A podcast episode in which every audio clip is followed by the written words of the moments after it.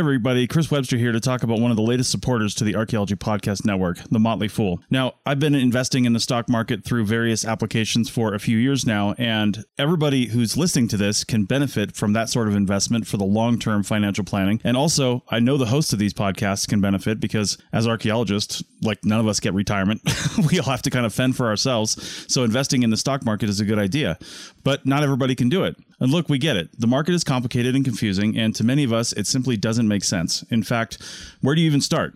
Take all of the guesswork out of it with the Motley Fool Stock Advisor. The Motley Fool has been around for over 25 years and has been spot on in recommending some of the world's most important companies before they hit the big time.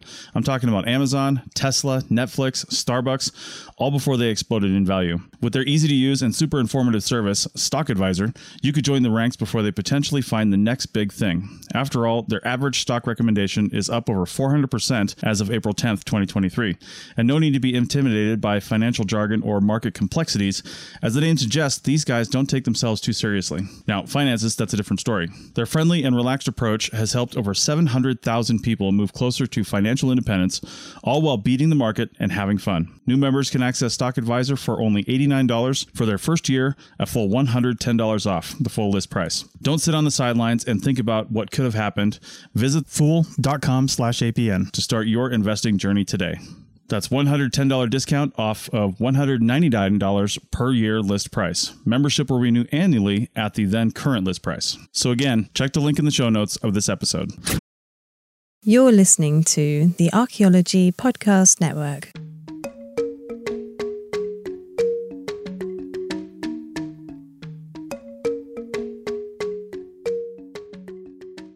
Welcome to episode 134 of a Life in Ruins podcast, where we investigate the careers of those living a life in ruins. I'm your host, Carlton Gover, and I'm joined by I'm not joined by my co-hosts, Connor John and, and David Howe. But for this week's episode, I'm really pleased to be joined by Dr. Jayne-Leigh Thomas. Jayne-Leigh, how are you doing this evening? I'm good. How are you? I'm doing fantastic. Really excited to have you here. So, Thank real you. quick for our audience, could you um, just introduce yourself?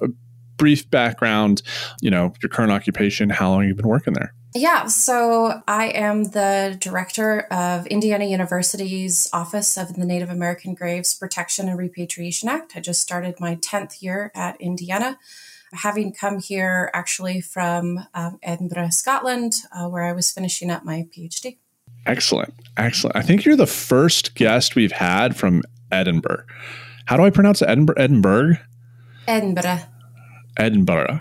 I will Yeah. not get that R, but yeah, okay. we've had we've had a number of like Oxford and like Cambridge folks, but like never someone from from Scotland. So that's like really Right, exciting. What was yeah. that like being at Edinburgh?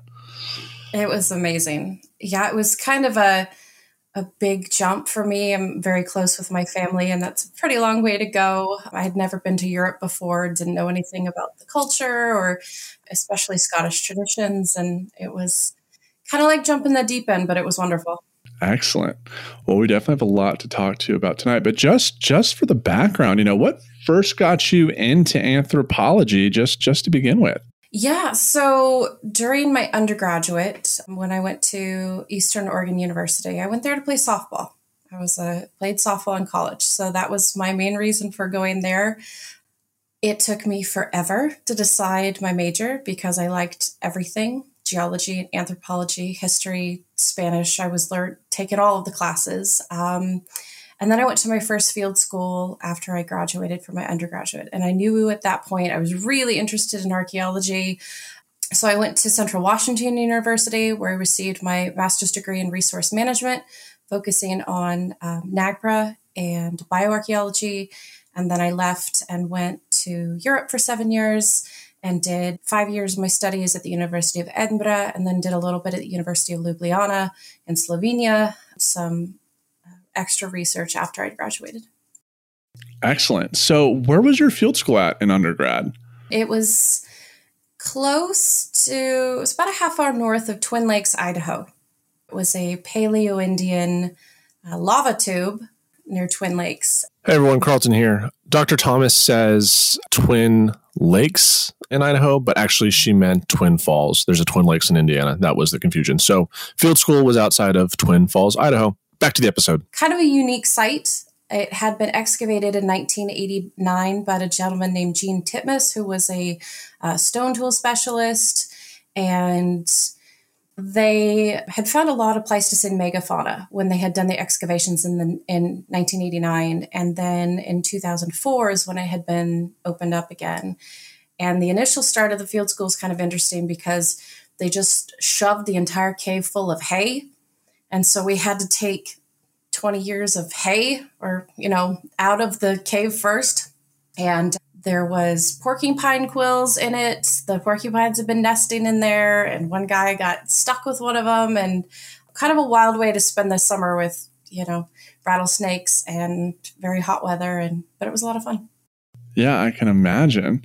So, like, what time of year were you? Were you guys like there in like June, July? Because the Yes. Great Basin. Oh, Yes. good night. Yeah, it was eight weeks, I think, six weeks, eight weeks in end of June, July, and the beginning of August. And there were no trees. It was just really large sagebrush, a lot of dust, and we had a, a resident rattlesnake that we had to build a rock cairn for because he would go into the unit, so we didn't want to kill it. So we built it and he would go in there and get out of the, the sun and hang out. And so we knew if he was in there, that was fine.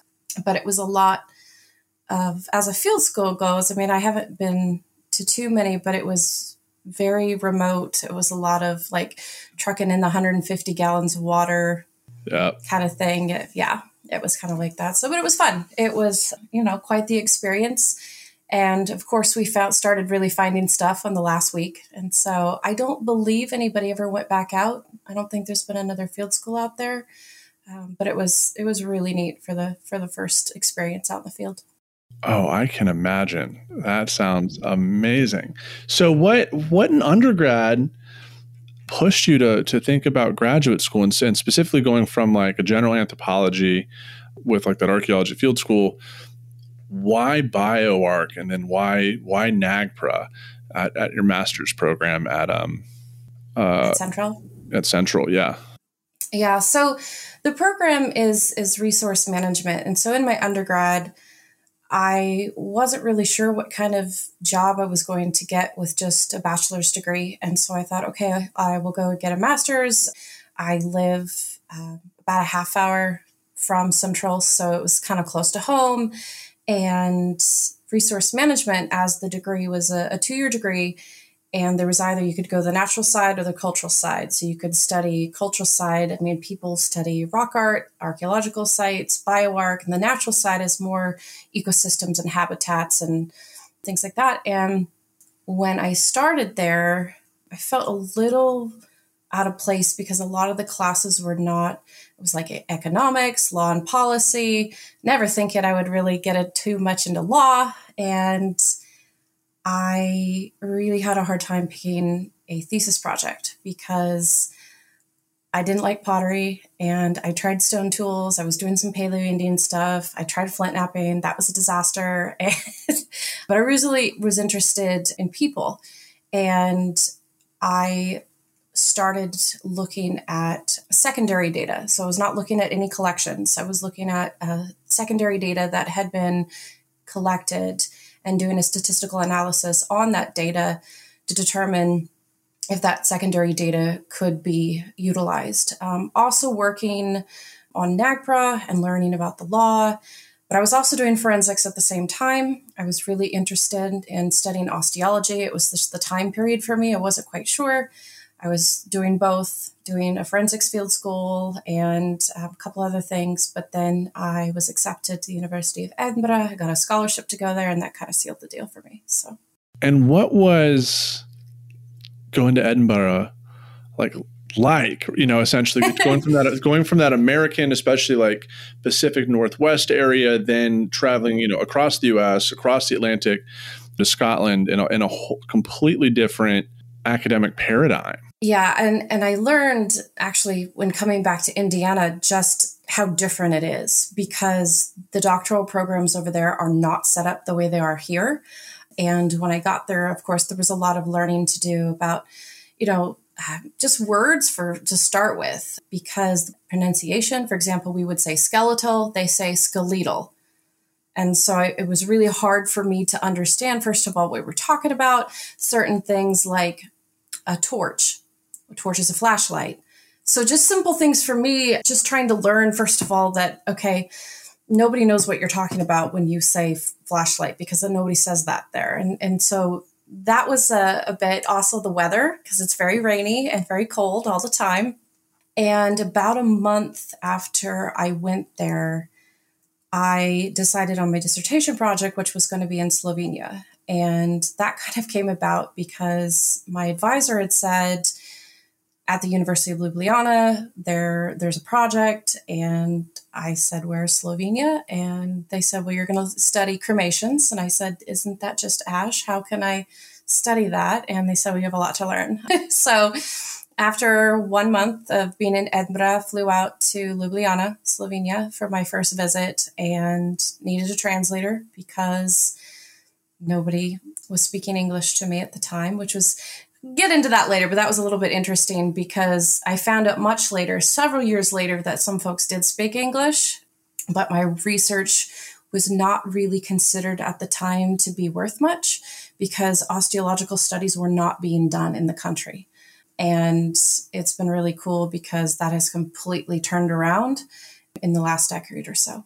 So how how do you study skeletal remains through through cremation? Yeah, it's a, a really good question. So everyone thinks it's ash, which for the most part it isn't. Obviously there might be burnt bone dust, but for the most part it's not ash and it never was. Today, at a modern crematorium, what is used is called a cremulator. And this is basically like a large coffee grinder. So once the body is burned in the coffin, the body is then dropped down and they run a large magnet through it. And that will take out dental fillings, hip replacements, anything like that. Then, after the body is cooled, the body goes through the cremulator, the coffee grinder or whatever, and and then you get the ash. It's just pulverized bone. Well, archaeologically, you didn't have that, so you still get very large fragments of of bone. You can still tell age, sex, pathologies, depending on what's there. You can tell the temperature the body was burned, the placement on the pyre. Um, sometimes you can tell if there's animal included and that gets a little tricky because usually it's not the whole animal. So then, whether or not you're dealing with ritual feasting, if you're dealing with just, you know, food refuse, if you're dealing with something else. And in Slovenia, my focus was on the late Bronze Age, which is roughly a thousand to uh, 750 uh, BC or and BP. And as soon it's obviously not this easy but as soon as the early iron age hit you start getting horse in the cremations and you don't see that in the late bronze age. And so there were animal in the cremations. So it's it's a lot different. And even within bioarchaeology there's a very small population of us that are are really trained to properly analyze cremated remains so what did you, what was the research question like what was going on set the stage because yeah, yeah, like yeah. i'm like okay. really enthralled now yeah so to back up a little bit so they said you know there's this project at the University of Ljubljana, but you're going to have to go there. You're not going to be able to bring the collection back. What they had had some issues in the past with researchers taking collections out of the country and not bringing them back and then losing the collections. And so they said, if you're going to do this, you have to go to Slovenia. But as I mentioned at the time, they were kind of like, we don't need you to tell us the age, the sex of the individual because we know what it is based on the grave goods. If it's a pot, it's a woman, and if it's a weapon, it's a man. And it was like, ooh, okay. the classic mistake, the classic uh-huh. mistake. yeah. So it was like, okay, and and people were kind of dis- very dismissive, I would say. I was a foreigner. I didn't speak any English, or excuse me, I didn't speak any Slovenian. Not a lot of spoke spoke English to me. And so they were kind of like, you know, we'll make a space for you in the basement. A couple of my colleagues there were amazing from day one. They were super supportive and, you know, absolutely helped me out there and still are, are very close friends of mine. So I analyzed three sites in the Styrian region, which is the eastern region of Slovenia. And those remains were pretty unusual because they had been kept in the past. So the that time period is called the Urnfield culture in Europe, and it just like it sounds, a lot of the farmers at 1800s when they were plowing their fields they would just hit funerary urn after funerary urn over and over and over. And during that time period all across in europe everybody was being cremated put into an urn. The urns were then buried in fields. Urnfield culture. So they in the past had really only been interested in the ceramics talking the 50s and 60s and so the bones were thrown away. They were just dumped out and never kept. And so the collection that existed from my dissertation was kind of unusual in the fact that it had been kept. Yeah, so I went down there and you know had to you know clean the cremations and obviously you there's certain ways to do that. There's you need to pass them through um, 10 millimeter, 5 millimeter, and 2 millimeter sieves for size, and then needs to be weighed, and that'll tell you percentage of the body. So a human individual that has been burned is roughly let's say 2,000 grams that's that's it. And most of the body being, you know, water and flesh when that's gone is about 2,000 grams. So I can tell kind of what percentage of the body was collected for burial based on the weight. Then, after you have the cumulative weight, then you separate out by skeletal element, long bones, skull, everything, and then you weigh those, and that'll give you a rough percentage as well of what percentage of the body itself and different skeletal elements is being collected. And the really unique thing about the cremations from Slovenia is that they are very lightly burned. Most cremations need to be about 645 degrees Celsius to be considered cremated or calcined. Otherwise, it's just burnt. But there are exceptions to that rule. Um, and in Slovenia, absolutely, the body is burnt at very low temperatures for a long, long period of time. And so the, the degree of burning is very thorough, but very low. And when you think from, I haven't ever done this, I had a professor suggest that I go to the, this is a little grotesque, but I had a professor suggest that I go to the hospital and ask for an amputated limb, build a funerary pyre in the University of Edinburgh car park or parking lot, and burn it and see what happened to see if we could get the low burning. And I thought, well, we're absolutely not doing that. But the low burning is really unusual there. The other thing that was pretty exceptional is that less than 10% of the body was being collected for burial. And no idea they don't know. We don't have no idea. The soil is very acidic in a lot of Slovenia. And so whether or not the other parts of the body are being consumed, which is actually something communities in the Amazon have done, whether or not the cremated remains are being put into like an amulet and worn, being placed into the river. All of those things are things that I learned about through ethnographic research and, and different communities around the world and what had been done. But very, very small amounts of the body are being put into those very large funerary urns and then buried. When you build a cremation pyre, you have to build it to allow enough oxygen flow. And the first 45 minutes or so of burning is just the flesh, the hair, and the skin, and a lot of the water evaporation. After that, you still need to keep the pyre going. So you're going to have to have enough fuel. You're going to have to prepare for too much wind, rain. Somebody's going to have to stay there and keep it going, keeping the whole pyre burning. And then once it has finished burning, sometimes in the past, things such as milk, perfume, sand, water, those were placed on the pyre to extinguish it. And then people would go through and pick out the pieces that would be put in to the urn.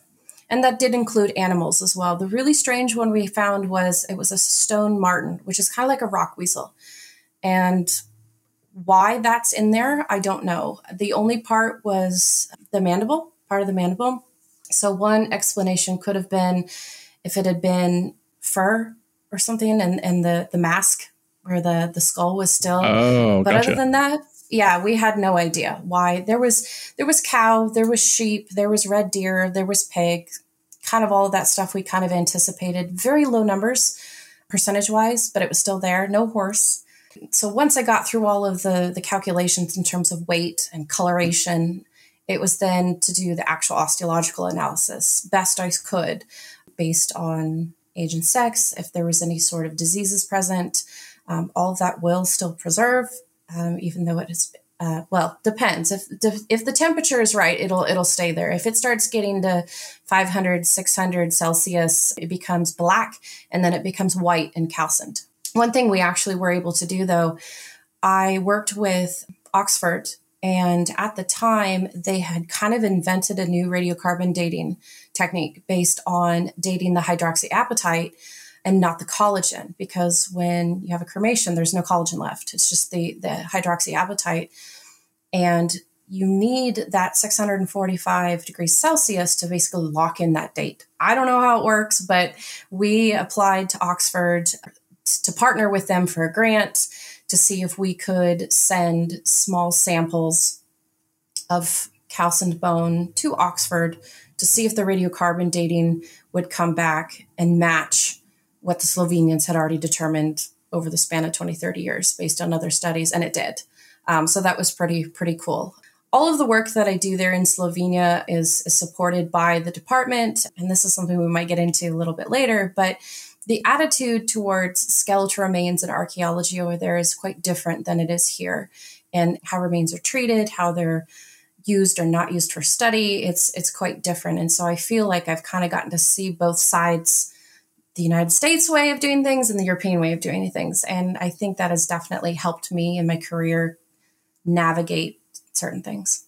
Yeah, I have a very vivid memory of when I walked into the director of this museum in Ukraine and he just had like shelves of human skulls that he's excavated and it it wigged me out. He's like, "Why? It's just, you know, it's work." And I'm like, "Dude, this is not how we do things in the states. This is so weird." Yeah. But yeah, and there was there would have been an experience for sure with Edinburgh that I don't know it will ever leave me. And I think some of that is, you know, we had a there was a teaching lab and a teaching collection, and the teaching collection was from a known medieval Scottish cemetery. And the collection was really in bad shape. And this is a little bit graphic, but you know, the vertebra had strung on a string and, you know, it was kind of just really falling apart. And when people, you know, students would drop a piece of bone on the floor, the bone dust would be just put into the garbage. And I, and I, I was, it really bothered me. And I said, you know, what's going to happen to this collection? Is it going to be reburied? I mean, you, you know where it came from, you know, which cemetery, you know, there could be tombstones. And I think the comment was, I don't remember who said it to me, but it was like, oh no, we'll just throw it out. And I was like, Whoa. What throw it out. You can't throw it out. It's it's it, what are you talking about? So I mean that there was so much of that. You know, for example, in the National Museum of Scotland and Edinburgh, there are you know human remains on display. There used to be a Viking burial under glass that you could like almost walk over, and I mean, and that was such a drastic change from the very strict training I received for my master's with learning about NAGPRA. And it, I had a hard time in the beginning trying to figure out in my mind how to reconcile with the differences um, because, yes, I suppose that medieval population is their ancestors in Scotland, but I still saw the the humanity side of it and the fact that these people had a proper burial and they were dug up and they I mean if they needed to go back they needed to go back into the ground and it really really bothered me for a long time and so it was just, it was hard to get used to at first. Absolutely. Well, on that note, we'll be right back with episode 134 with Dr. Jayne-Leigh Thomas. And uh, next time, we're going to get into NAGPRA. So stay tuned. Hey, archaeology podcast fans. Anyone that's heard me on a show has likely heard me mention coffee one or probably a thousand times. Coffee, however awesome it is, has some downsides and should be consumed in moderation. That's why we partnered with Laird Superfoods. They've got lots of stuff, but their coffee and coffee creamers have been engineered to taste better, provide functional benefits, and don't contain any refined sugars. So, are you ready to feel more energized, focused, and supported? Go to lairdsuperfood.com and add nourishing plant-based foods to fuel you from sunrise to sunset. Use our promo code ARCPODNETFEED at checkout and save 15% on your purchase today. You can also click the link in your show notes. And we're back with Life in Ruins podcast, episode 134, here with Dr. Jayne-Leigh Thomas. So, Jayne-Leigh, what exactly do you do as the uh, director for the Office of the Native American Graves Protection Repatriation Act, or NAGPRA, here at Indiana University Bloomington? Yeah, I, I do a lot of a lot of things actually, but the main part of my job is the compliance aspect of, of, of the NAGPRA law.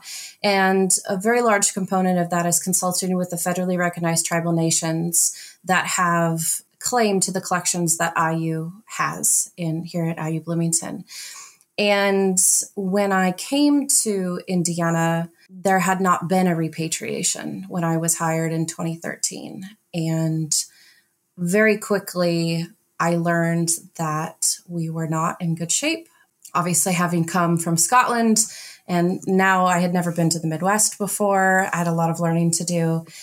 I started making the same mistakes. I feel like a lot of people either did or do. I sent out a letter and I sat around and waited and nothing happened. And I thought this is this is not how this should be done. This is not going to get me anywhere. And I, I like to meet people. I don't feel relationships can be built through an email. And so I got a car and with a colleague of mine and, and went door to door in Oklahoma. And then I came back and I got and went by myself out to Arizona and I got a car and I went door to door to 14 tribes in five days. And there was a lot of outreach. And that was so incredibly important to me to start building that relationship with the different communities. And obviously, didn't happen overnight. There was a lot of trust that needed to be built.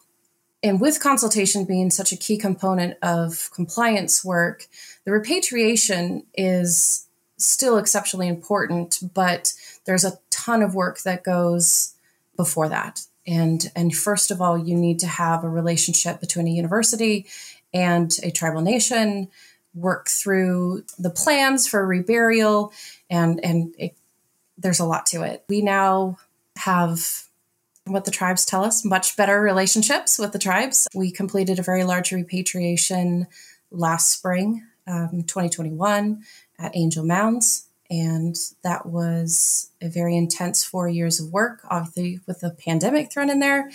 And um, yeah, so that's the primary role that I have. Also, in charge of um, grant writing, a lot of the the legal components of writing the, the paperwork that has to go to the federal register and then working with the communities to defer to their wishes as to how the repatriation and then reburial might happen okay and so what is that what does this whole process entail for for being NAGPRA compliant and actually repatriation because you are the first NAGPRA expert we've ever had on the show. And we've talked about NAGPRA in, in, plenty of different contexts and from many different lenses, but actually like someone who's well versed and and has not only um, but you're also connected outside of like IU and, and other different organizations as it relates to repatriation work. So like what is this process like for the for those that aren't familiar with with it? Sure. I'll kind of give you guys, or I'll give you the Cliff Notes version. So, for those listening who may not be as familiar with NAGPRA, uh, in 1990, NAGPRA was passed, and that required all institutions that received federal funding, and that didn't matter how much money, if it was 25 cents of federal funding, you still had to comply at that point, they needed to create a with their summary information by 1993. That was the deadline to have all that back to the National NAGPRA program. The summary listing includes unassociated funerary objects, objects of cultural patrimony, and sacred objects. The list of Native American ancestor remains and associated funerary objects was due by 1995. After that point, the universities well, actually, during that process, they were supposed to start consulting. And a lot of times the universities didn't. And even once their inventory and summary information was submitted, not a lot happened. And in the mid 90s, there were several reasons for that. There were resource issues, both on museums and tribes. The tribes, unfortunately, were inundated with letters coming in from institutions. Email wasn't really a thing back then. Um, and and so no one really had a lot of the resources needed at that time. Not everyone but a lot of folks um, were really struggling for resources. I would say unfortunately a lot of institutions also especially in the removal states where the tribes were removed during the 1800s 17 1800s and are no longer for example in indiana there are over 50 tribes that claim indiana as homeland but those tribes were removed a lot of those tribes today are in Oklahoma. a lot of institutions claimed well, there's no tribes. We don't know who to talk to. I guess we'll just keep the collections. I mean, and that's being a little sarcastic, but not far off from there. There was at the time a component of cultural affiliation needed to be determined in order to repatriate. The universities would say, oh, we can't find affiliation. I guess we'll keep the collections and then we'll continue to do research. That was a really, really big issue obviously. And in 2010, the regulations changed slightly to include culturally unidentifiable. And that's 10.11 in the law. And what that says is it doesn't matter if you don't know who to talk to, all collections of Native American ancestral remains must be repatriated. And there's a process built into the law in which tribes that have Aboriginal claim to an area are able to take disposition. The problem with that is it privileges tribes that were willing to sign United States government treaties because that's one of their way, parts of evidence. It also doesn't make sense because, for example, using Indiana again, there were tribes that passed through Indiana from the East Coast during the removal period. So perhaps they were Indiana only a 50 year period of time before again being pushed further out west towards Oklahoma. And if they are the only signatory of that treaty, then they can claim, take disposition over a collection that's 4,000 years old. But that doesn't make any sense. And the tribes will, they've communicated with me and said, we weren't here, we were on the East Coast. So it's, it's obviously an imperfect law. And one of the other issues is that when that regulation came in in 2010, on uh, the associated funerary objects, the university may give them back it was not a must. And so universities have used that as a tactic to keep the funerary items, the fancy pots, the pipes, the effigies. That was an excuse. And those of you who follow NAGPRA news, that's that's pops up from time to time. For us at Indiana, when I came here, it was very much this is not negotiable. The funerary objects are being returned to me, that was like repatriating someone's grandmother, but not grandmother's wedding ring. That seemed wrong to do that. And so I was very adamant that we were going to be to do that. Right now in the NAGPRA world, there are some new proposed regulations which have their uh, good and bad components, I would say.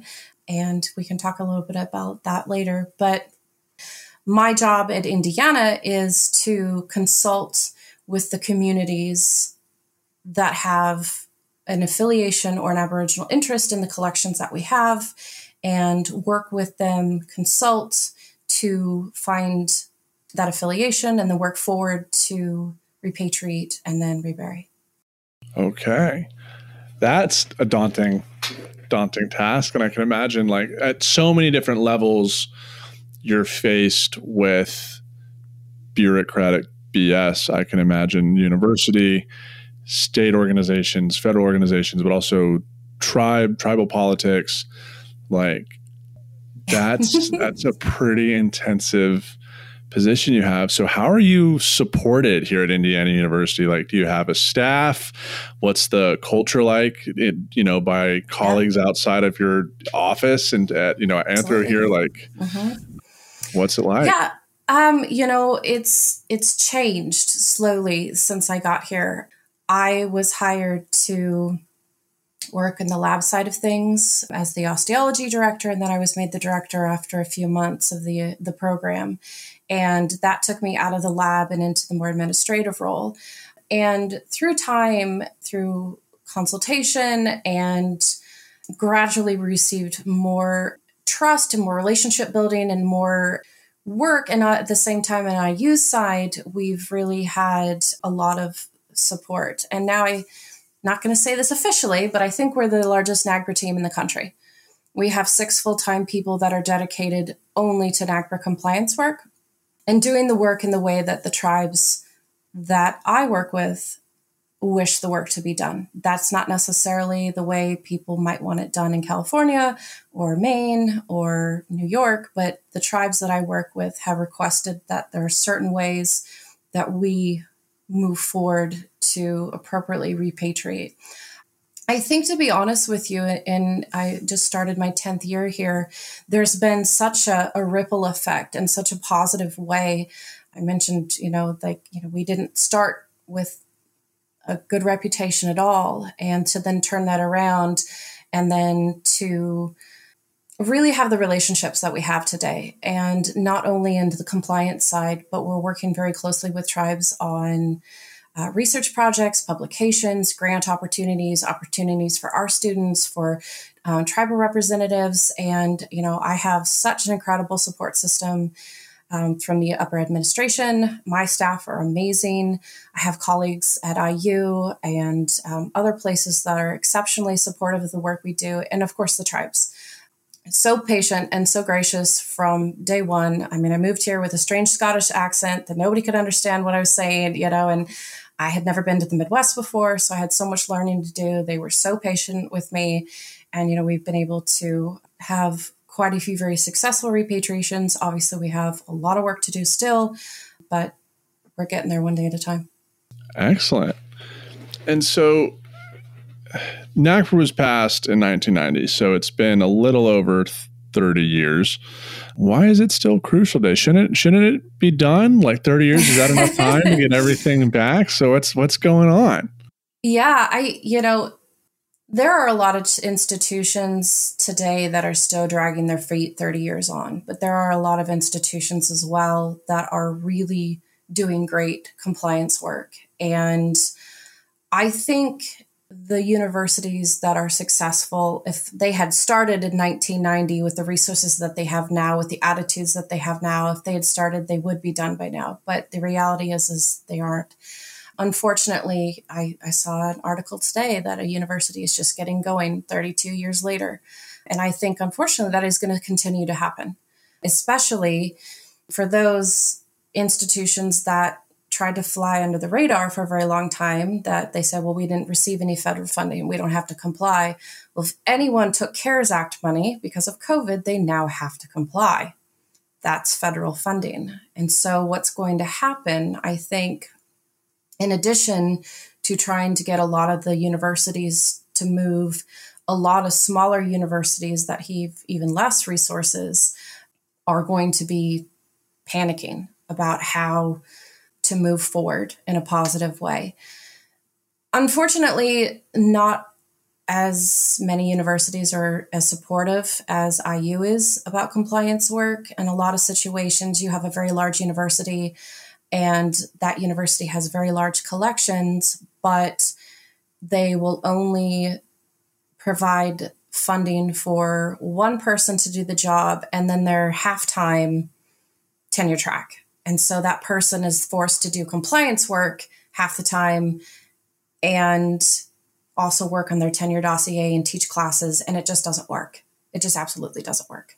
So when you have an institution that understands that NAGPRA is not only a legal requirement, but an ethical obligation, it is human rights law that really amazing progress can be made, not only to get the ancestors home, but the opportunities that come up working together with the tribes and different projects and different things that I've seen kind of um, those relationships started as an NAGPRA discussion, and then now other units are starting to create their own relationships and work on different projects, and that's been really cool. Yeah, I absolutely bet.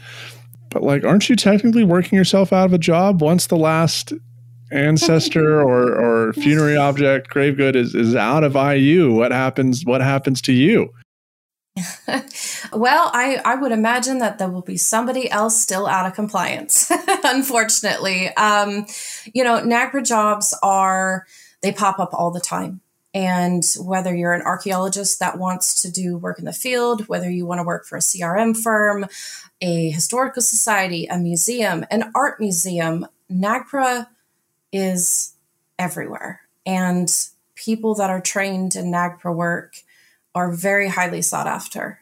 And so, I mean, you never know where I'll end up down the road. But uh, yeah, I mean, hopefully, I mean, the idea is that all of the ancestral remains and the cultural items someday will all be home. I'm positive and optimistic that a lot of universities are working in a very positive direction, but there are definitely others that are not. And so hopefully someday they will also move the correct way. Excellent. So to close out this segment, Jayne-Leigh, what's the most rewarding and fulfilling part of your job? You deal with so much bureaucracy, all these different laws, and trying to correct the atrocities of the past in a field that has like deeply colonial roots. What makes you wake up every day and wanting to do this and go to work? Yeah, I think that the there are two things for sure. Number one is and this again is is a little bit going back to that experience I had in Edinburgh, and that I'm helping in a very small way to. Um, again, going back to also the human rights, like I don't feel that human remains should just be sitting on a shelf for a researcher to do whatever they want to do with. That isn't a human being. They need to be reburied respectfully, treated with respect, and for me, it's such an honor to be part of the process to see those ancestors go home. Sometimes I'm invited to be part of the reburial ceremonies, sometimes I'm not. And either way, it's the tribe's wishes.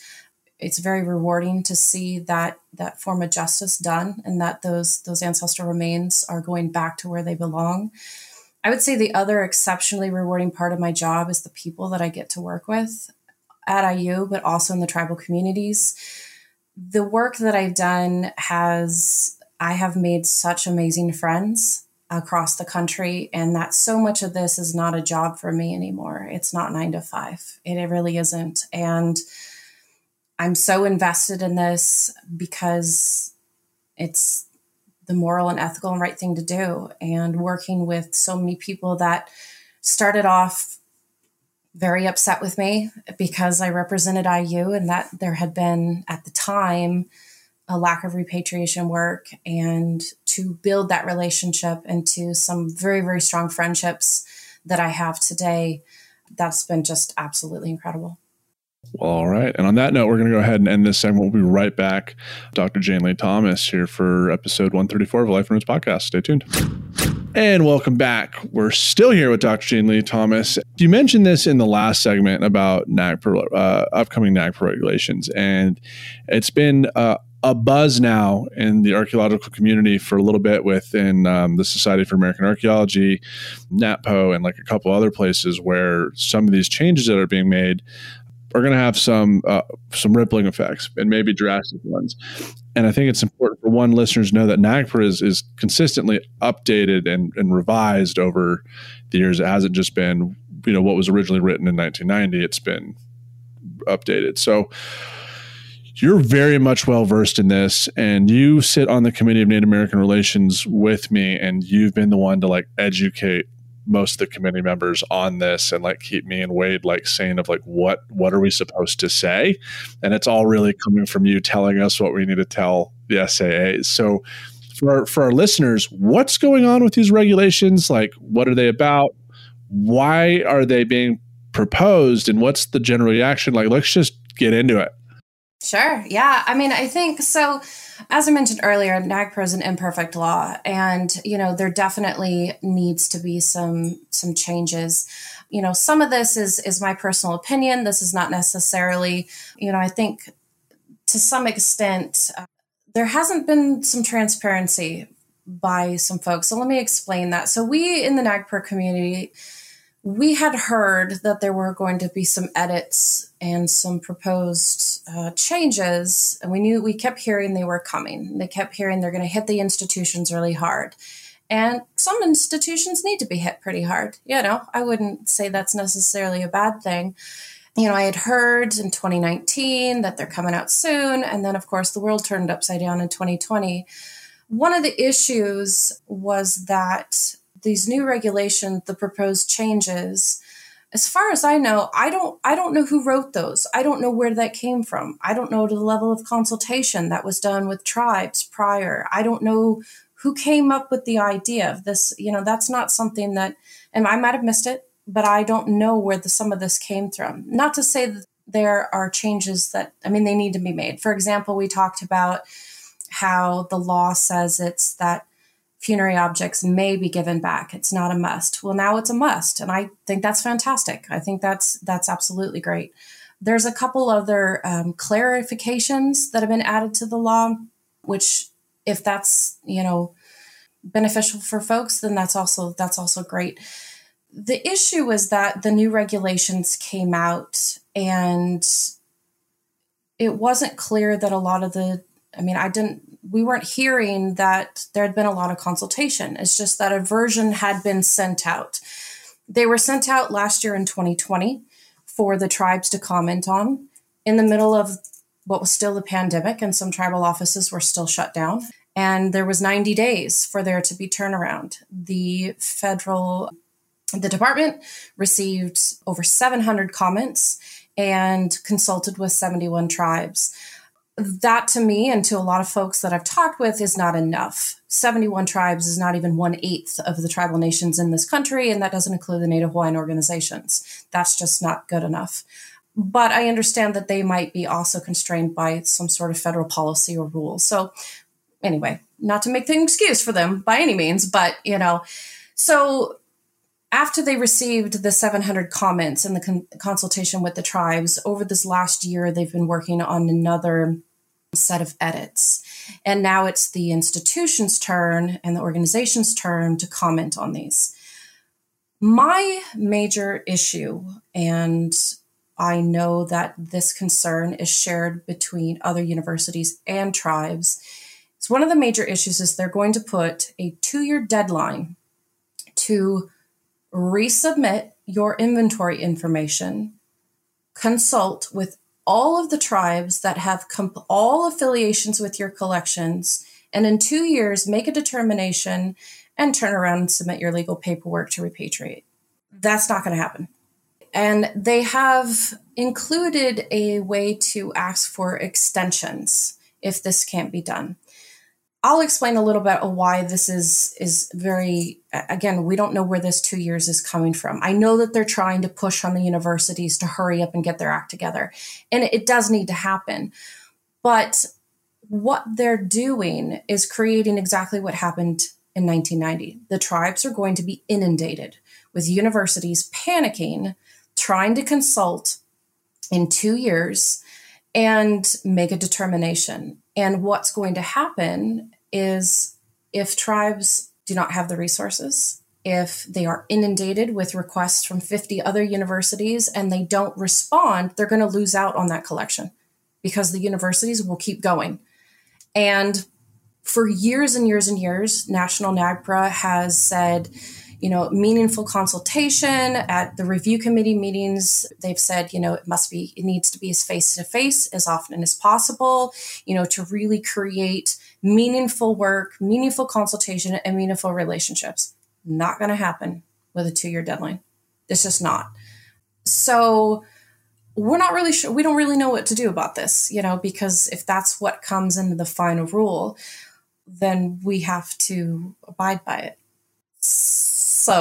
Yeah, so that's one of the major issues that I see is that the one of the other things that's exceptionally problematic with the requirements is the re inventorying of the ancestral remains and funerary objects. And unfortunately, a couple weeks ago on there's a NAGPRA community of practice. And what that is is a group of all of us across the country that can listen in on certain topics.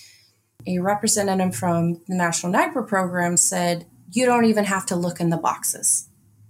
If you don't look in the box, you're not going to be able to communicate with the tribe what is being repatriated. There are some tribes that will request that the university don't touch the box, don't open it. We don't want you to touch it because unfortunately it was an excuse the universities were using in the past of, well, we don't know. We have to analyze this all over again. And that was that was absolutely an excuse that was being used. But there are communities that want to know the number of ancestors being returned. They want to know the age and sex of the ancestors for certain ceremonial aspects of the reburial. You need to open the box. We have found that the 1995 inventory, a lot of the times, is wrong. when if you're only relying on what's on a 1950s catalog card or written on the box and it says two individuals and you open the box and there's eight right arms, it's nowhere near. It's completely wrong. But by now, the National NAGPRA program promoting and saying you don't open the box, you don't need to, it's not necessary, you can just give it back. What if you're getting ready to repatriate and you open the box and there's a forensic case? It's not an NAGPRA case, but you've never checked. Uh, also, if, yeah, also, if you don't, what's going to happen is that by not also checking what's in the box, you're going to force, and by not making sure you have everything when you repatriate, you're going to force the tribes to repatriate and again and again. And oh, we found more. Oh, we found more. And we're going to have to do this over and over and over and over. Because if you don't look through the boxes, for example, we find a lot of human bone in the fauna faunal bone in the animal bone. We had a situation where we found over 2,000 human bone fragments in with the animal bone. If you do not open the boxes, you are not going to be repatriating all of the ancestors and the funerary objects. Additionally, with the two year timeline, what's going to happen is that right now there are a lot of situations where unfortunately collections are split between universities, whether that be the ancestors are at one location and the funerary objects are two states away at another university, or whether there was five excavations done by different schools at one site. And so everybody has part of the collection. What you're going to do is that if you have a, a two year deadline, the universities right now are trying to work together so the tribes don't have to consult more than once on one site or rebury the same site five, six, seven times because there's five, six, seven universities with that collection. A lot of us are working together to try to make this efficient and streamlined and so that the tribes are not having to rebury the same collection over and over again.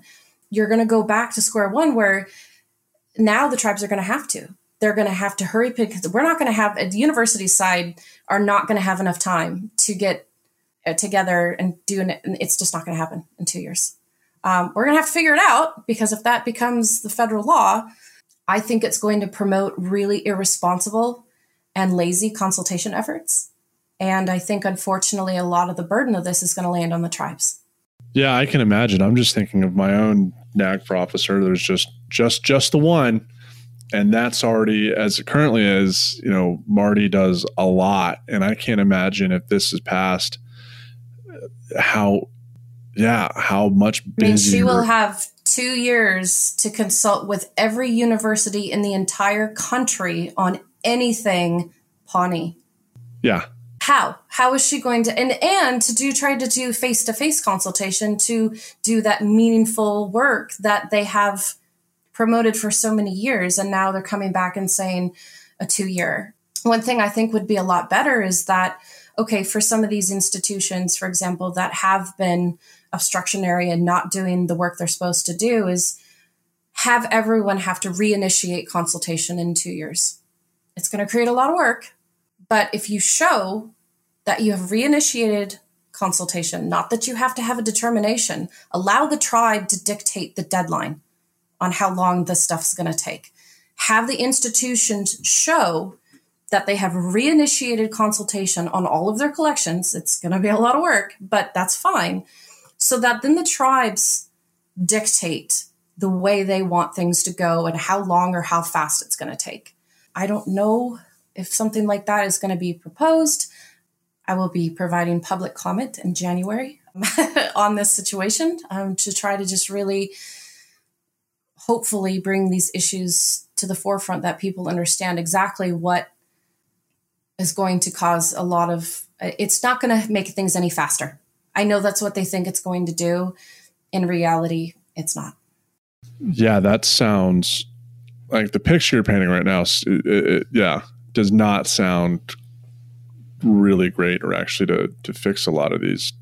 Well, it fixes some problems, but creates a whole new whole big one that kind of undermines the whole purpose of NAGPRA to begin with and kind of takes a couple steps back with the relationships that have been built these past couple years between organizations right. and tribes. I don't know why the federal government or the Department of the Interior is basically trying to dictate what the tribe's deadlines are with that two years because I think a lot of folks have forgotten that yes, it's going to put pressure on the university, absolutely, and as it should. But who's on the other side of the consultation table? It's not just the timeline on the university. And for those tribes that have one person in their office, if they don't consult fast enough, are they going to lose out on a collection? Because the university's like, oh, never heard from them. Guess they're not interested. It's the same thing that happened in the 90s. I just, I think it's really going to promote a lot of irresponsible behavior on behalf of universities that are panicking and just trying to get collections out the door. They're not going to create those relationships. So I don't know. I'm going to propose that maybe they, the whole two year thing, that there's a two year deadline to show, you know, evidence of re reaching out to communities, but then allowing the tribes to set the timeline. I don't know if that will fall on deaf ears or not, but I'm going to try. Absolutely. Well, all right. Thank you so much for coming on on the show today, Jayne-Leigh. It's absolutely yeah. phenomenal having you to talk about about something you're an absolute authority of. So, what are a couple sources? These could be books, articles, or videos that you would recommend for anyone interested in NAGPRA or osteology. Yeah, what where can our listeners learn more? Yeah, so I would say that there's a couple of really good books out there. This one's going back a bit. Kathy Fine-Dare out in Colorado wrote Grave Injustice. That's a, a good book there's a YouTube video. I don't know if it's out there yet. It's the repatriation of the Omaha Sacred Pole. Do you know that one? Okay. And it's actually a video documentary of Harvard returning a sacred pole, I believe, in the 90s.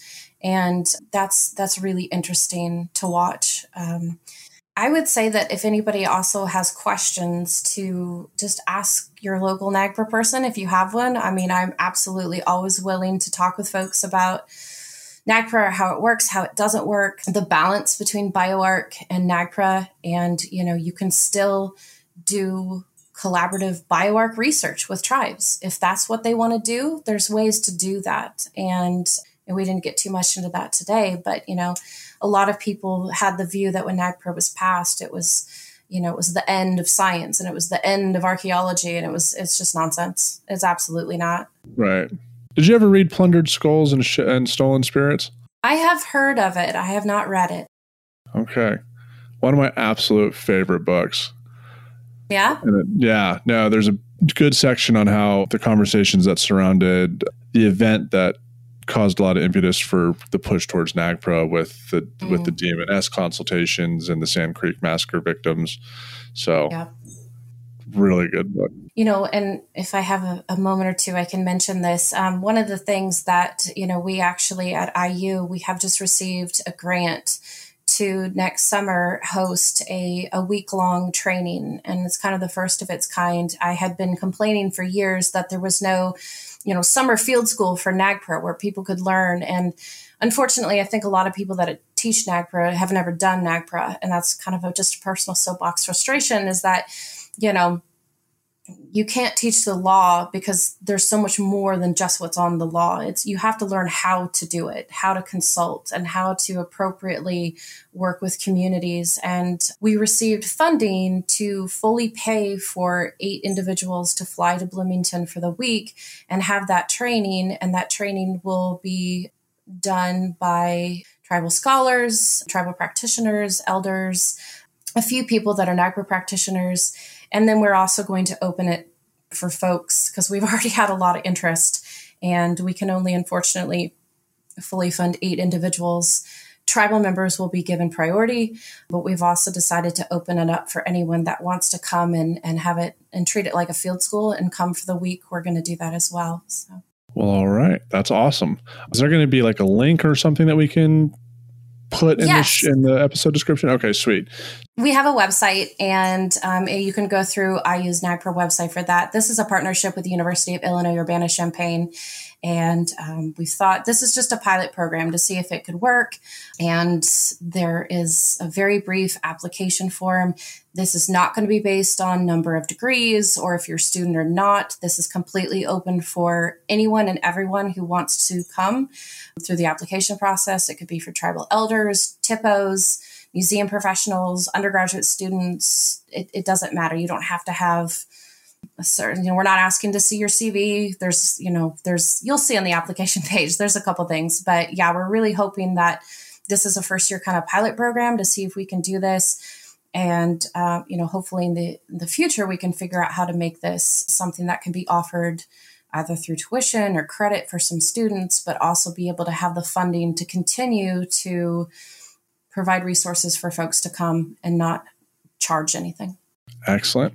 And so all these links uh, are what you can find down below in your episode description wherever you're listening to this podcast. And last but not least, where can our listeners find you either on social media or on the web? How can our folks get oh. in contact with you? Yeah, so um, the primary way to get in touch with me is actually through IU's NAGPRA website. I'm kind of old and old fashioned. I don't really do a whole lot of social media. But um, yeah, I mean, my email is T H O M A J A Y at indiana.edu. I'm happy to answer any questions about anything. I also write fiction novels. So if you Google my name, that might come up. So don't get confused. Uh, that is also still me, but it's just some a hobby I do on the side. So. All right. Well, good stuff. Well, thank you so much for joining us today, well, Jayne-Leigh. Having me. Of course. Well, we have to ask this as we do with all of our guests. If given the chance again, would you still choose to live a life in ruins? Absolutely. Excellent. Well, everyone, we just interviewed Dr. Jayne-Leigh Thomas. You can find Jayne-Leigh on IU's NAGPRA website, and you can find her email down below in this episode description. And as always, please, please, please be sure to rate the podcast. Provide us with any feedback on whichever podcasting platform you're using to listen to our show. You can find our email and website in the episode description. And if you are still listening to the show with the All Shows feed, please subscribe to the Life Ruins individual show.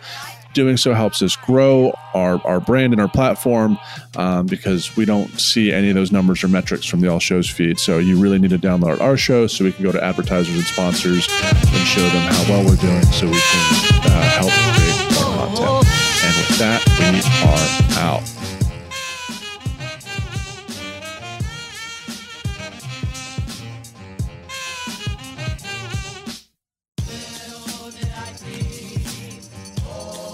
Thanks for listening to a Life in Ruins podcast. You can follow us on Instagram and Facebook at A Life in Ruins Podcast, and you can also email us at a life in ruins podcast at gmail.com. And remember, make sure to bring your archaeologists in from the cold and feed them beer.